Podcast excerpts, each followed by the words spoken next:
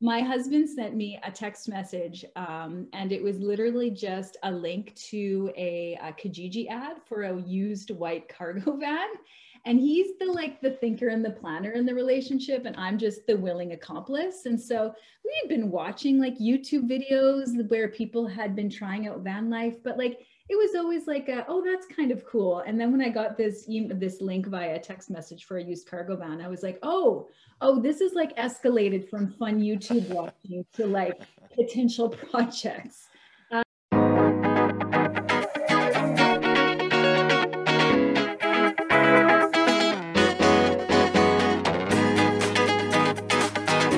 Good people. Welcome to season two of Outside the Classroom.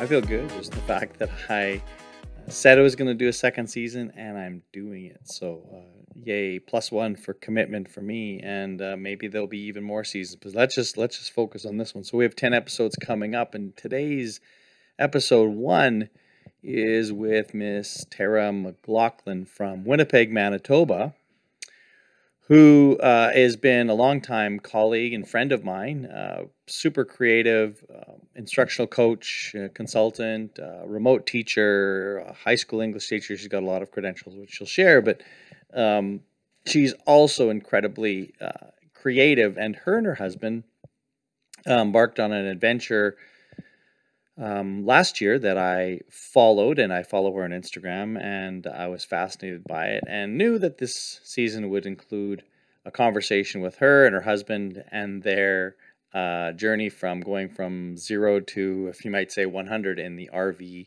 van conversion world, uh, which has become super popular in the last couple of years. And so uh, here is my conversation with Tara McLaughlin just give us a little uh, background, Tara, of you as an educator, first of all. So, what's your education story? Okay. Um, so, I was and I am a um, high school English language arts teacher. Um, and I was in the classroom for probably about, uh, ooh, I want to say like 15 ish years. Uh, when an opportunity came up to uh, work in our professional staff development center as a coordinator.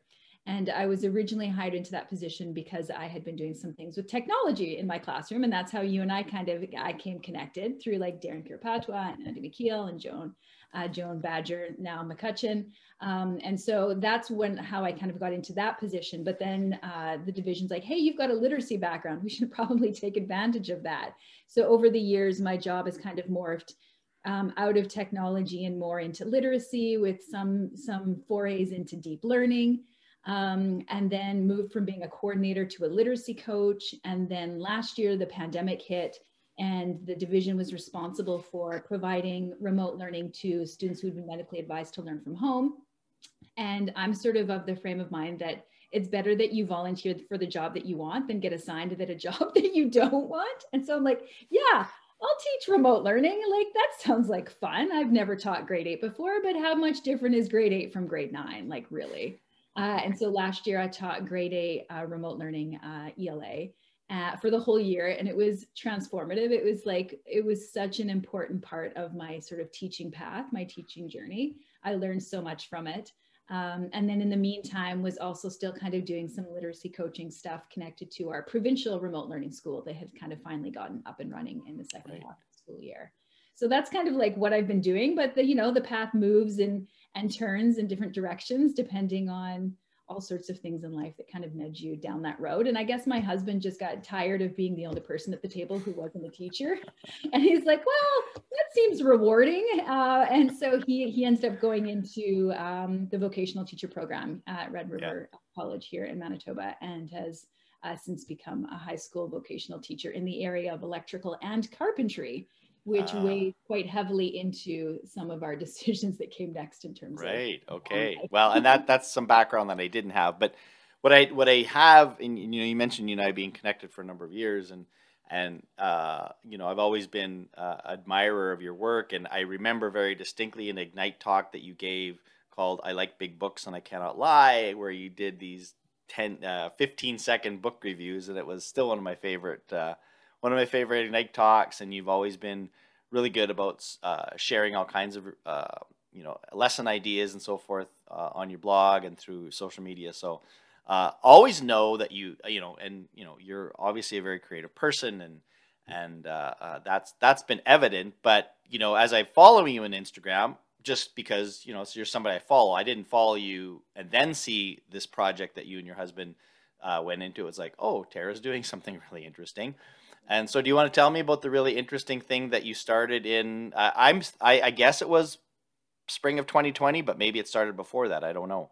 Yeah, so in uh, February of last year, so 2021, is that what that? Right. Yeah, okay, yeah. yeah. My husband sent me a text message, um, and it was literally just a link to a, a Kijiji ad for a used white cargo van. And he's the like the thinker and the planner in the relationship and i'm just the willing accomplice. And so we had been watching like youtube videos where people had been trying out van life but like it was always like a, oh that's kind of cool and then when i got this this link via text message for a used cargo van i was like oh oh this is like escalated from fun youtube watching to like potential projects uh, and he's like you know we're just we're just gonna go and take a look at it. It's out in Winkler, Manitoba. It's a nice drive. We haven't left the house in like I don't know however long. And I'm like, yeah, okay, okay, let's do that. Um, and at that point, uh, things just escalated quickly. So within a week, we were the proud owners of a, a used cargo van, a Ram ProMaster with 240,000 kilometers on it. But it was a diesel, so I'm told that that, yeah. was, that was okay because Factor. it's got a diesel motor. Um, and uh, and then from there, yeah, we just kind of continued down the road of like, okay, what what can we do with this? And my husband, as I said, a vocational teacher, electrical is sort of like his his vocational area, but as with many high school teachers, kind of get thrown a couple sections to fill up their uh, timetable. And so he was thrown some carpentry and had to learn really fast. And this became the ultimate project for which to learn all the skills necessary uh, for for being a carpentry teacher. Because I mean, we made everything in that van from scratch. We made the butcher block countertops from, you know, cherry wood, raw cherry wood. The ceiling slats were ripped down from cherry wood. All like everything was made from scratch that that could be. So it became a, a really great opportunity for him to uh, test his carpentry skills and to fine tune them uh, in a way that he might not have had otherwise. And I think in many ways, you mentioned teachers kind of being all consumed by their job. I think that the van was very much an escape from like this distress of teaching in a pandemic and like just not wanting to talk about it anymore and wanting to have something else you could throw all of your energy into you fall into the youtube vortex watch all the videos go online, look at all the supplies. And so it really became a, a, a happy distraction for both of us, I would say. Well, and, and you became the unofficial documenter of of the work, and I but I also know you you made some other contributions as well. But so that's interesting when you because again I didn't I didn't realize that was your husband's um, uh, teaching area, which that makes sense. But also the fact that you said carpentry really wasn't that was just sort of like and, and I'm sure you know unlike myself he probably had some predisposition and skills towards this. However, I guess when I see these things, because I, it's like cooking shows and all kinds of other things. People love to watch this from a voyeuristic perspective, right? Like, wouldn't it be cool to be able to make this awesome meal? And there's because there's lots of people who watch cooking shows but never cook. Yeah. There's lots of people who watch van reconstruction and have no interest, but really think it's a cool thing, which I would be one of those. Yeah. So, what to what degree though did he and you um, rely on the YouTube as such as a place to like, okay, how might we do this part of it? Because you said you did really start from scratch.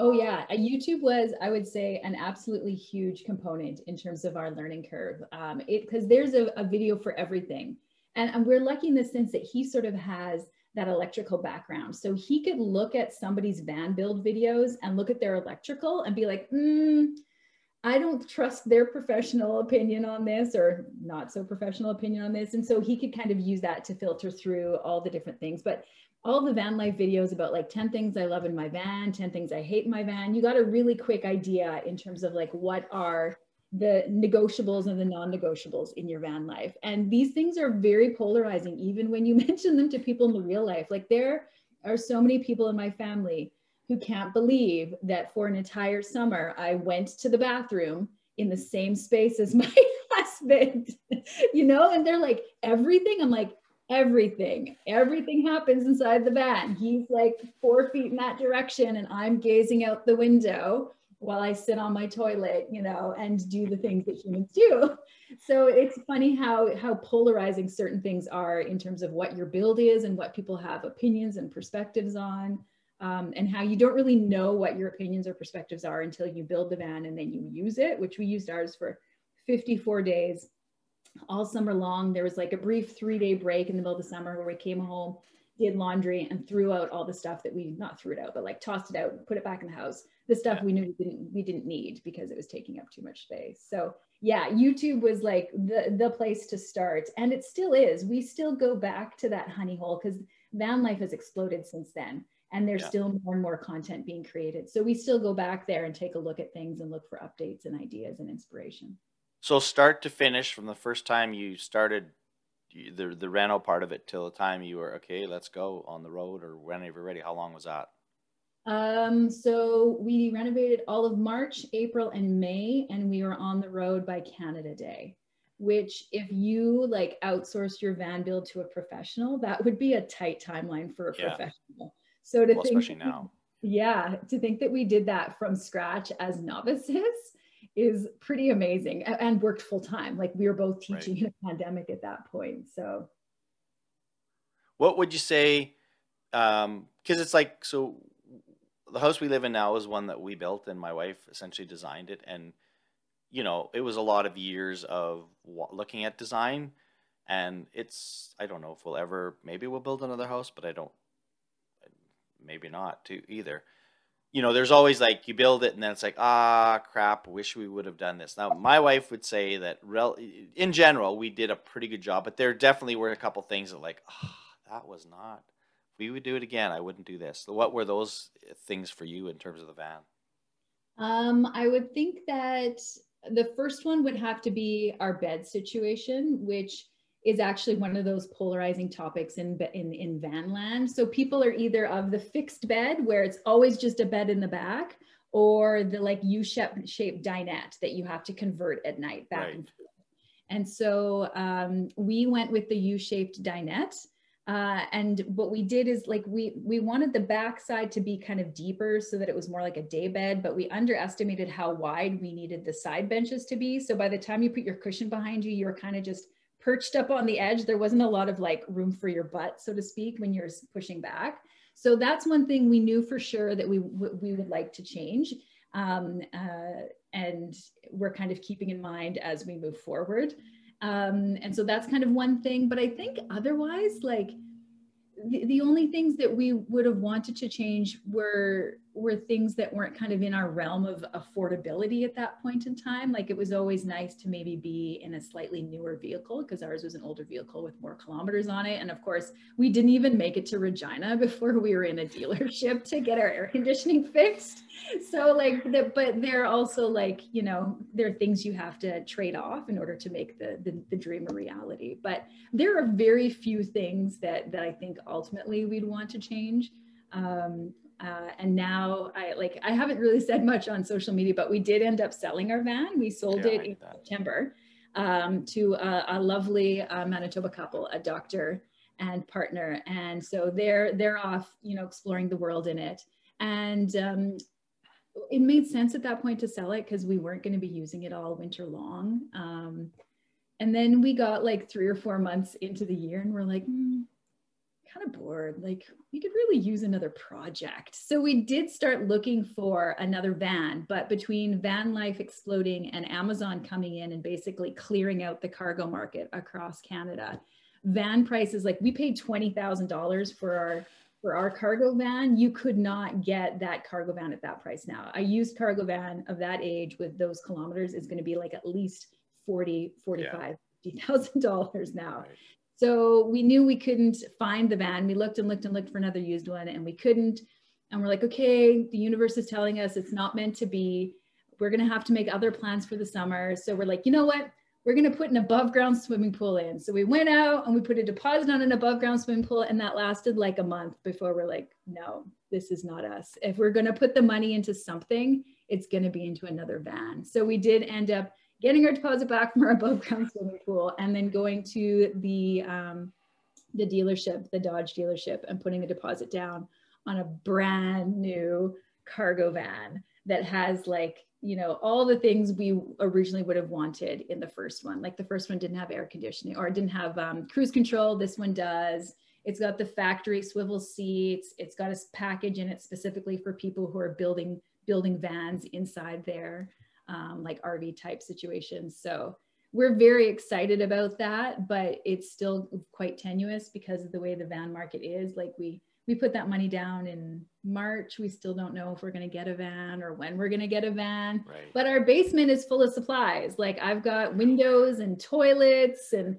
fridges and flooring. So we've got all the all the supplies stockpiled, ready for the part the project. We just don't know when the van's showing up. So you may be able to turn that around in less than three months at this rate if I think we could. just have, like, having the experience and then uh, actually having everything with you.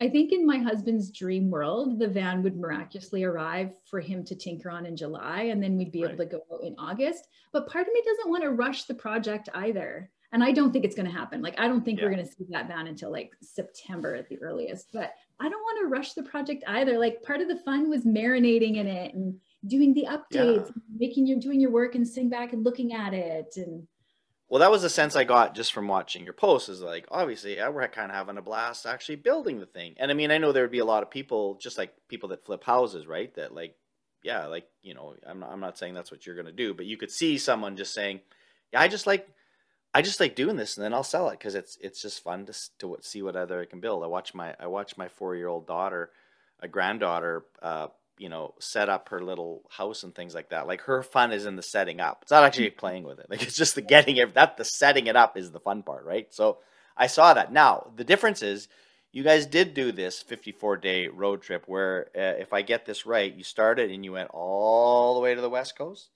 Then you came back and you went all the way to the east coast. So you covered all of Canada, which for people, uh, U.S. listeners in particular, um, I I used to be one that thought, well, Canada and the U.S. like they go like this, so it's just vertical lines, uh, par- uh, parallel lines, but they don't. They go like this. So Mhm. east to west in Canada is significantly more than what people think of a New York to L.A. five-hour flight. If there was such a thing as a a, a St. John's to Victoria flight, that would be like a nine-hour flight. Yeah. It's it's significant. So tell me about that that the experience of being a now because were you an RVer before that? Like had you done what was your camping experience going into this? like I, as a child, had camp like tent camping experience, um, and I worked at a Girl Guide camp. Like I can I can pitch a dome tent by myself in like under ten minutes. Like I have those kinds of skills. But Liam and I, my husband and I, have very minimal camping experience together. Um, we'd always thought that maybe for retirement we would like to get an RV and do like a lot of the you know north american kind of touring across canada then go down to the states and then maybe go down to like mexico and do like the baja peninsula kind of thing but that was like a future retirement goal it wasn't anything that was that was an immediate plan so obviously the van kind of like bumped it up and we sort of saw it as training wheels for retirement life you know if if we couldn't if it didn't feel comfortable doing it on our vacation, Right. then there's no way we were going to be able to spend our retirement doing it. Exactly. Um, and it was like almost immediately, aside from, you know, an unexpected stop in Regina to get our air conditioning fixed, it was almost immediately like, it was amazing. It was just, even, when it was bad, it was amazing. and so it very much kind of affirmed that this is, this is a passion of ours and this is what we want to do. And we went west because first, because that's what everybody does. Um, but the problem with going west is that everybody does it. So you go there and like you're surrounded by more Manitobans than when you were in Manitoba because everybody goes to the mountains, right? And so we really enjoyed our trip to to like the west coast, but we wanted to like I would argue that if you don't get off the number one highway, you never actually see Canada um, the number one highway, especially west, is like the worst way to see Canada. And like there are so many beautiful parts of like Saskatchewan and Alberta that are kind of down in the south that have this amazing, amazing geography. Uh, that are relatively unexplored that you can kind of get there and be by yourself and, and enjoy the nature. But then ultimately once you hit the mountains you kind of hit you know the, the super touristy spots. And the further west you go the more a common van life is um, and the harder it is to find free camping. Because we only paid to camp like a handful of times across canada and only out of necessity uh, like if we were in big cities or something. Right. So once you go west and you kind of get into the mountains and you get into bc van life is more obvious there's less free spots to, to camp um, and you kind of have to be a little bit more strategic. So then when you when you come back and you do uh, a whack sack of laundry and everything else to get ready to go east, um, certainly a different experience. But uh, just even in terms of what we learned about van life in our first foray, did uh, was did that make the, the trip out east better, easier? Yeah, I mean, we had gone west um, before, so it was familiar territory. Um, and we have family out there. So if everything fell apart, we knew we would have someplace to land. Uh, and I think we really had an opportunity to just kind of test out what do we like to do? Like, do we like to do free camping? Do we like to do paid camping? Um, like, how often do we have to empty the toilet? How often do we have to fill up on water? How important is it to be able to shower on a regular basis? Um, all those kinds of things. And so once we knew that, like, yeah, we've got a rhythm and we have a whole month of summer left, like we might as well just stop off at home and then kind of get rid of the extra weight of things that we didn't need and head east. And at this point, all I have to say to people in Canada is like, go east, go east. It's uh, like Northern Ontario, beautiful, very similar sort of like mountainous experience, beautiful lakes, great free camping, and it's not nearly as crowded or as busy as going going into BC and seeing all the Mhm. spots there. So that's one of our favorites that we said we'd always want to return to. Um, and then because, you know, we'd never really done a lot of that sort of Eastern travel, we did go into like Quebec and Montreal. Um, on the way home, we hit Toronto. Um, but even like Nova Scotia, gorgeous. Prince Edward Yeah. Island, retirement dreams. Um, we wanted to do Newfoundland, Labrador. Um, the ferry system to get there is quite quirky. Um, and by the time we had sort of decided we wanted to go, it was horrendously expensive to get us and our van um, on the ferry. And when and we were literally in the ter- the ferry terminal, and we're like, "Are we going to do this? Are we going to do this? Are we going to spend the money?" And we're like, "Yeah, we're going to do it. We're going to spend the money." And we turned around, and some guy walked up behind us and got the second last passenger seat. So the woman's like, "Well, one of you in the van could get on the ferry, but I don't know what the other person's going to do." so we didn't get there but that's like number one on our our ideally next summer bucket list is to do newfoundland labrador that's kind of our dream So a couple more questions. Um, one, i- is there any kind of, uh, you know, you, you've certainly referenced it probably if people can glean a lot, but is there any sort of like, this would be my tip for people who are thinking about this or wondering about this? Like, what would you kind of say to somebody who says, oh, I've always wanted to do this, but I wasn't sure? yeah i mean i'm torn there because i'm contradictory part of me would say like do it if you want to do it do it it's awesome but then the other part of me knows the market for all of this right now and i'd be like ooh i mean waiting would be a good idea Right. just trying to get your hands on an RV or anything like that right now is really expensive. But like getting out and seeing Canada is amazing. And I have to say, like, when we left Winnipeg to head west first, that was right when um, a lot of the news around Canada's residential schools was really sort of surfacing. Um, and we're starting to find out about the, um, the unmarked graves. And I think it's really hard to drive across Canada and not not have to interact with what that means to be a Canadian and how that impacts your view, your view of Canada. So like even when we went to we were in Saskatchewan and in the prairies and you'd pull up to a prairie town and it's very typical prairie architecture except for that one very historical stone building that seems of context and you start to wonder like what's the stone building or when we were driving um, on the island um, and every kilometer somebody had hung a red dress in the trees uh, as a reminder and so it's just for me it was amazing to sort of drive across you know canada i mean we ended up in ottawa too and there was there was the the small shoes in front of the flame in front of the parliament and so as we were driving across canada i, I was just kind of sorting through all of that you know and what does it mean to, to, to live on this land and to love this land and to respect the land? I mean, that's a huge part of van life too, is whose land is it? Can I park here? How do I exist here eh, respectfully? How do I get water in a way that's respectful? How do I dump things in a way that's respectful, you know, dispose of things. So I think it was for me, like, it was a very, like, to me, it was an act of reconciliation in many ways that I, I like, as we were driving, my husband and I were having these conversations around the things we were hearing and the things that we were seeing and just trying to process, like, what, what does this mean to be Canadian and how, how can I, how can I, how can I be responsible and how can I, how can I just process this in a way that's authentic and, and purposeful and. Well, that yeah, that, what a, what a lovely uh, thought. Uh, and and again, I hadn't thought about that conversation in terms of like understanding the diversity of Canada just just geographically, right? Like it's pretty, it, it's it's it's quite different, you know, here to there, and what binds us together, and you know, just how, how do we, you know, live in that sort of First Nations tradition of respecting the land and and and and enjoying it, right? And respecting it, enjoying it, which is is we haven't always done that, and so uh, that's such a such a thoughtful a thoughtful explanation of that. So my last question, and and I asked this question with no expectations that that people have made any connections back to themselves as an educator. So just thinking of thinking of your experience with with you know renov excuse me renovating this RV and, and the travel are you do you make any connections back to yourself as an educator and education in general? Or is it is it purely as you mentioned before which is i think beautiful a true escape? And it's like this has got nothing to do with myself as a teacher and i just want to keep it that way.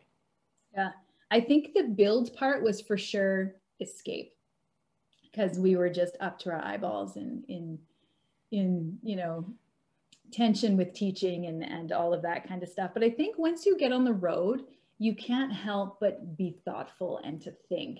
And so my my my other passion of course is is reading and literacy um, and and young adult fiction and, and middle grades fiction and and you know the importance of diverse diverse voices and representation in the books that we use in our classrooms and in our libraries and so what ended up happening uh, and I've kind of given the presentation a couple times, is uh, a conversation around um, like a reading road trip. So as I was driving across Canada and sort of considering all these things that had to do with reconciliation, there was also connections to a lot of the books that I happened to be picking up. And so I have, uh, you know, a presentation that I've given, like I said, a couple times now that sort of talks about when I was here and this is what I was thinking about. This is what I was learning from the land. This is what I was learning from the book. And here's how these two things kind of connected in in my understanding of of things so for me it was very like i don't know you can't just you can't take the teacher out of my brain she lives there she wants to be making all those connections and i don't think yeah. in the moment i was doing that but then when i came back and i had all these like really interesting tie tie betweens it just ended up funneling into into sort of well and i mean we we try to make the experience of school not uh, something uh, detached from real life. It is real life, and so when you're doing things in real life, and it it, it obviously is natural.